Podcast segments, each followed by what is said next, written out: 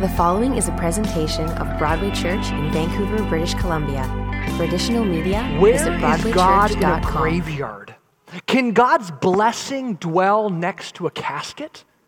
Eh, can someone who's being mournful over the loss of someone, can they actually be blessed by God?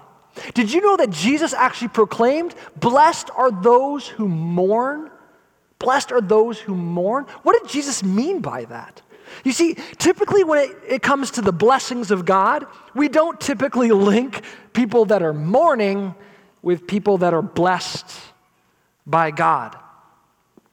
In this uh, series, we're talking all about the blessings of God and the types of people that God blesses. You see, one day Jesus stepped up on the side of a mountain and he started to proclaim the t- uh, about the types of people that God actually blesses. Listen to what Jesus says uh, when it comes to the blessings of God. In Matthew chapter 5, verse 3, he says, Blessed are the poor in spirit, for theirs is the kingdom of God.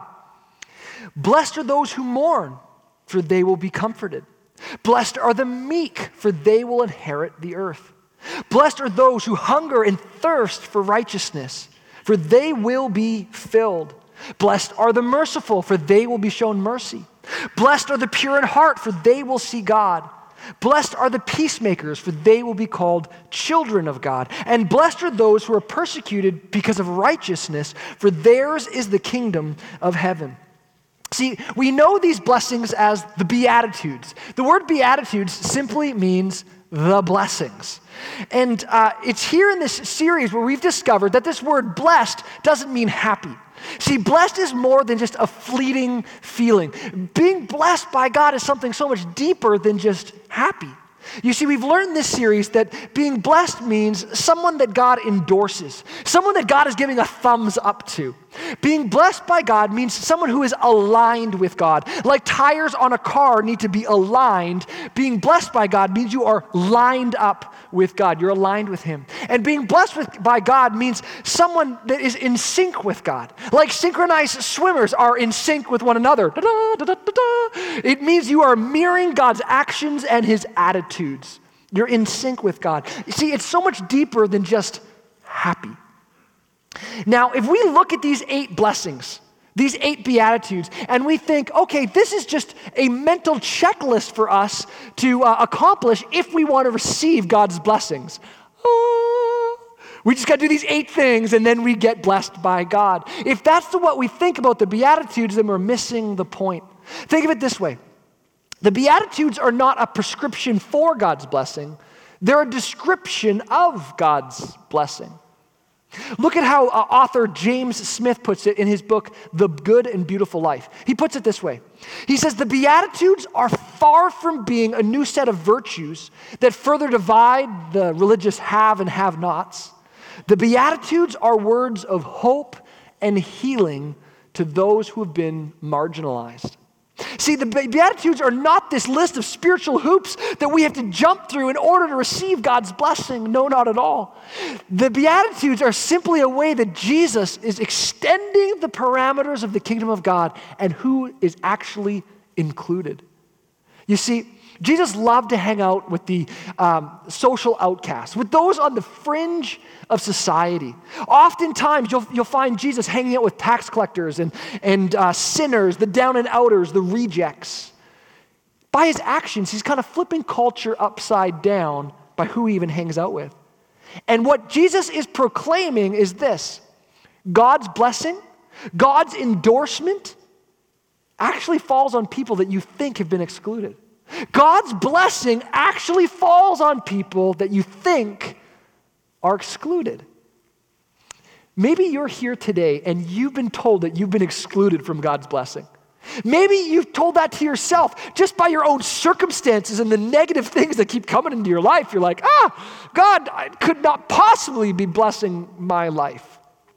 If you're here today and you think you've previously been excluded from God's blessing, I have good news for you. Because Jesus declares those that have previously thought they've been excluded from God's blessing, you just might find yourself right smack dab in the middle of God's blessing. Today, if you're here and you feel that way, Jesus wants to flip your script.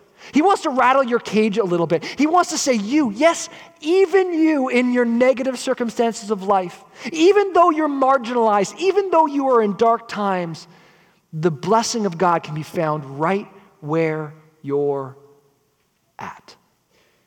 Today, if that's you and you, you feel previously, you felt previously excluded from God's blessing, I'm going to give you an opportunity to say yes to Jesus. I'm going to give you an opportunity at the end of the sermon today so you can start gearing up for it right now to say yes to Jesus, to say yes to his ultimate blessing. Okay. So, throughout this series, we're starting to wrap our head around the Beatitudes. What type of life God actually blesses. But mourning? Come on, Simon. mourning? How could God possibly uh, say, Blessed are those who mourn? Isn't mourning like the exact opposite of blessing? Well, yes. yes, it is, kind of. You're right. As your outline says, mourning refers to the sorrow of someone whose situation is bleak. Is bleak. See, bleak is cold. Bleak is lonely. Bleak is a barren and desolate wasteland. Bleak is simply miserable. So, why would Jesus declare that blessed are those who mourn? Why would Jesus declare blessed are those who mourn? Well, you see, we're going to have to take a closer look at what Jesus meant when he said mourn. As your outline says, mourning is most commonly associated with loss. Mourning is most commonly associated with loss. See, we most easily associate mourning with people who have undergone a significant loss or, or felt overwhelming grief. Maybe you're here and you know the, the pain and devastation of mourning firsthand. Maybe you've under, undergone uh, the, the loss of a significant loved one in your life, and you know what it is to mourn. Maybe you've gone, undergone the loss of a significant relationship in your life. Perhaps it's a marriage, and you know what it is to mourn that loss.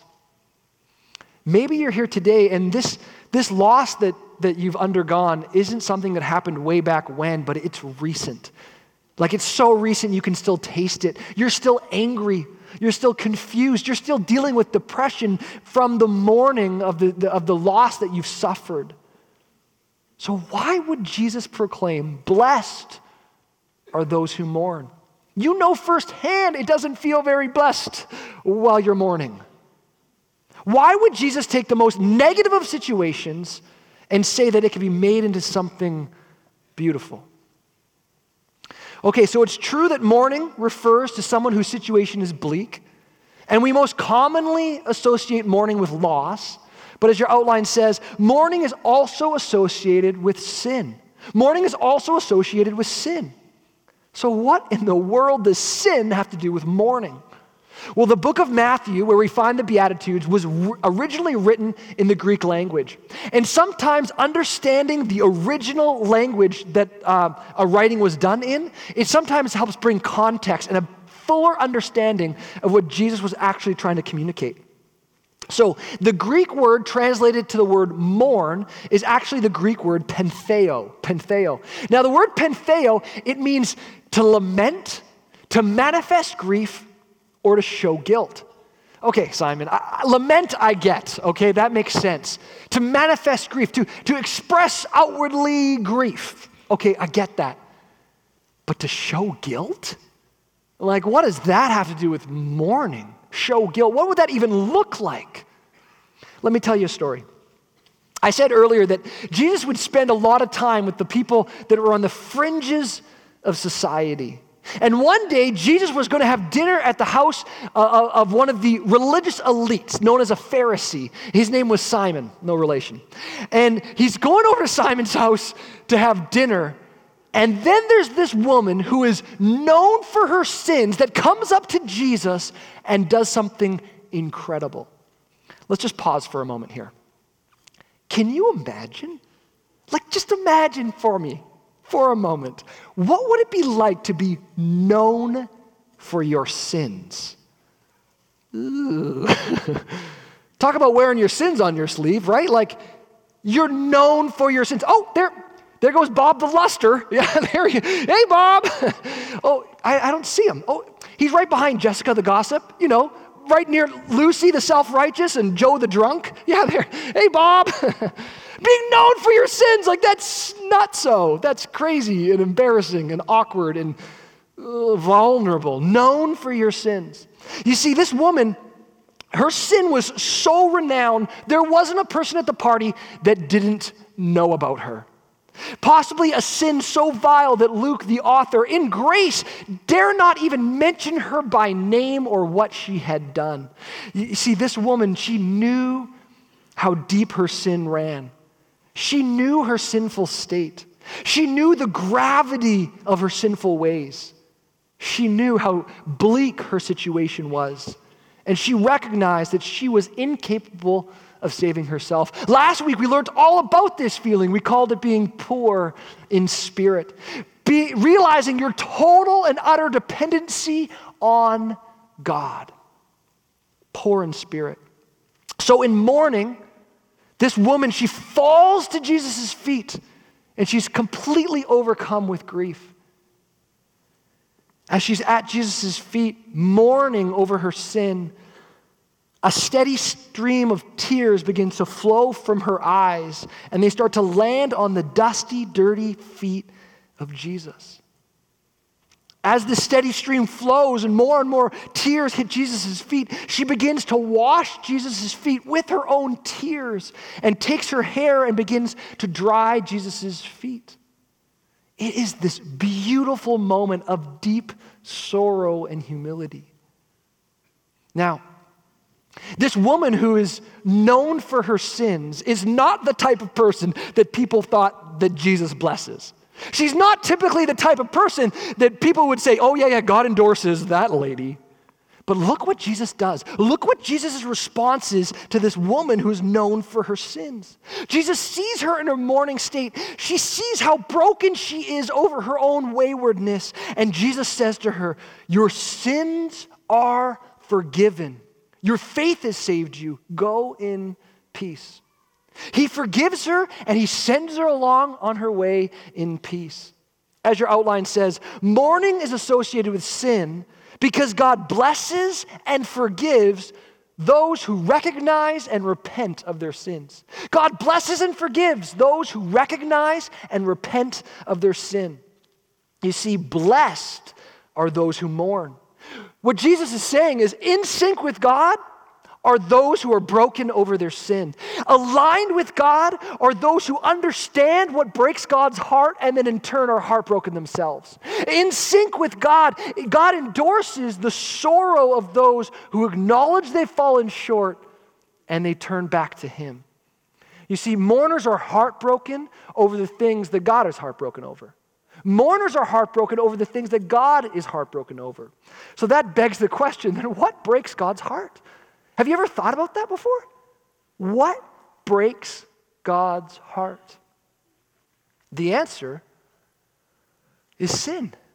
Sin breaks God's heart. Now, if you're not a religious person, you're not a Bible person, you're not a follower of Christ here, you're thinking, what in the world is this word sin that breaks God's heart? Now, according to the Bible, sin is anything that misses the mark, anything that falls short of God's awesome standard of perfection, okay? So sin could be doing something that's wrong according to God. But now, if you're here and you're not a Bible person, you're not a religious person, I want you to define sin however you want. Okay? So if you uh, come from a different religion or you have no religion and you're like, I don't believe that the Bible's definition of sin is right, Simon, that's totally fine. You define sin however you want. As loosely as you want to define sin, go ahead and define sin that way, okay? So we're not, we're not splitting hairs on how we define sin. But the truth is, no matter how you define sin, sin always separates. Sin always separates. It always separates relationship between you and others. Sin will always separate relationship between you and yourself. And sin will always separate relationship between you and God. And that's why sin breaks God's heart so much, because sin always separates. It always puts a gap between you and God. It's been said that sin promises more than it gives. It takes you further than you wanted to go, and it always leaves you worse off than you were before. See, Jesus knew this that sin promises freedom, This is why sin is so sneaky. Sin promises freedom. Oh, come do this. You'll love it. Oh, come do this. You, you, you're going to think it's the greatest thing. This will just open all these doors for you. Come do this thing. Sin promises freedom, but always leaves you in slavery. It always leaves you in slavery. And Jesus knew this, and that's why he said in John 8 34, I tell you most solemnly that anyone who chooses a life of sin is actually trapped in a dead end life and is, in fact, a slave, a slave to sin. And that's why sin breaks the heart of God. You see, our sin should bother us. Like, really, our sin should be ugly to us. Our sin should grieve our hearts. There's an interesting story about uh, pastor, author, um, uh, teacher, uh, renowned teacher Timothy Keller. Tim Keller is a, a pastor, and he, as he hires new pastoral uh, staff for his church, he, he has these unique interview practices. And one of the questions that he asks as he sits down a new potential staff member, a new potential pastor at his church, he asks him this question. He says, When was the last time you cried over your sins? When's the last time you cried over your sins? And if the person can't answer him, he ends the uh, interview immediately and goes on to the next candidate. You see, our, hearts should be sensitive towards sin. Mourning is a completely appropriate response and reaction to sin. When you are aligned with God, your sin bothers you. When you are in sync with God, you grieve your sins. So blessed are those who mourn. Blessed are those who mourn. Okay, maybe talking about our own sin is a little too on the nose. Okay, I get it. When we talk about our own sin, we think of um, how we missed the mark, how we fell short of God's awesome standards, how we've done something wrong. But when our sin is projected onto others, when our sin is transferred to others, we call that injustice. Think about it. We call that injustice. By that I mean, have you ever met the most needy in our society and seen them sinned against? Have you ever met the most helpless in our world and you've seen them be pushed down? Have you ever met the most vulnerable in our culture and seen them being taken advantage of? See, that's just sin being transferred onto others. That's injustice being done. So maybe you've never mourned over your own sins before. Maybe that's too weird to, to think about, mourning over your own sins. But have you ever mourned over injustice? Have you ever read an article about kids being sold every day into the sex trafficking industry and your heart began to weep? have you ever uh, bumped up against the raw face of injustice in our world before and began, uh, be- begun to mourn? Have you ever witnessed racist or sexist comments and your heart was grieved? Have you ever mourned over the state of injustice in our world? If you have, if you felt that pain, if you felt that grief, you're drawing close to the heart of God. You're drawing close to the heart of God. See, you are aligned with the heart of God. You are in sync with the heart of God. When you mourn over injustice, you're starting to see the world the way that God sees the world. When Jesus looks around and he says, Who is it that's blessed? He looks for those that are broken hearted over injustice in our world. He says, You, you are blessed. You're in sync with God. You're aligned with God if you're heartbroken over the things that I'm heartbroken over. So, to all the people here that feel beat up or torn down by your own sinfulness, to all the people in here that know the feeling that sting of injustice can cause, to all the people here that you feel like your situation is absolutely bleak because of the loss that you've suffered, here's the good news you are blessed by God. You are aligned with God. You are in sync with the God of the universe. Now, that's, that's not, we don't just leave it right there. That's, that's not all that you are, because there's a promise. There's a guarantee that comes along with feeling that way. And this is the promise. To those who mourn, Jesus promises comfort. Jesus promises comfort. Blessed are those who mourn, for they will be comforted. See, Jesus promises to bring comfort.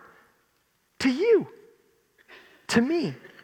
Now, this comfort may not feel instant. It may not feel immediate, and it may not come in the form that you thought it would come in. As your outline says, oftentimes the full comfort that follows mourning isn't immediately accessible. It isn't immediately accessible, but Jesus promises, Blessed are those who mourn, for they will be comforted. They will be. Now, will be, it implies this future focus. Like it's, it's gonna happen. You will be comforted. Meaning the comfort, it begins right now, but it's not yet fully realized. It begins right now, but it's not yet fully realized. The comfort that Jesus brings, it may not be immediately accessible, but it doesn't mean it's not coming.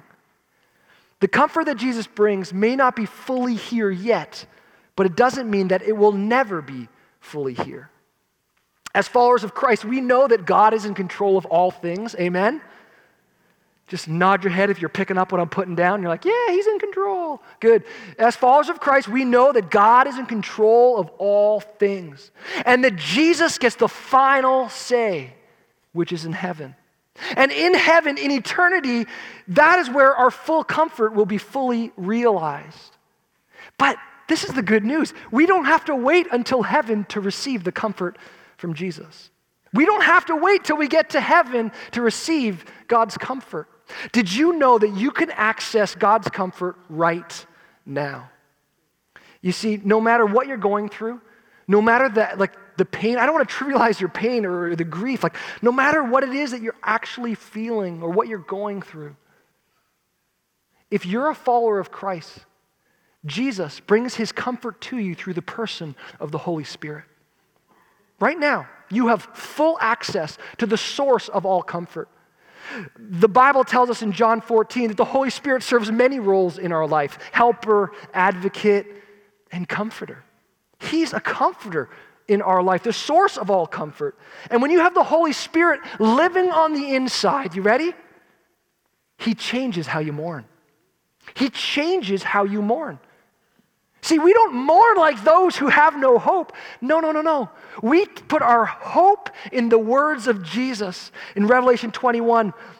One day he will wipe every tear from their eyes. There will be no more death, no more mourning, no more crying, no more pain, for the old order of things has passed away. He who is seated on the throne will say, I am making everything new. So we hope.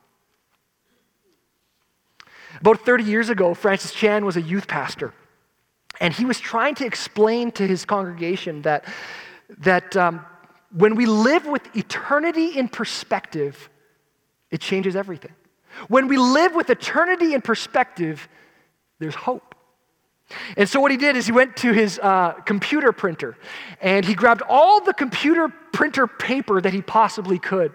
And do you remember that computer printer paper that was like all accordioned together? Like it was all attached and the, the perforated in the middle, you had to rip all your sheets apart. And there was the, the two like long perforated edges on the end with all the little holes in it so it could be fed through the printer. And then you'd, you you bend them over and then rip them off one by one. You guys, I'm literally the only one that had that printer. Come. It was like super popular with the original IBMs. Yes, thank you, Janice. Okay, me and Janice know what I'm talking about. Okay. Uh, so he took all this computer printer and he put it up all around the church building to make this point. Now, I couldn't find any computer paper because they stopped making that when they stopped making IBMs. And um, uh, so we're going to use a rope instead.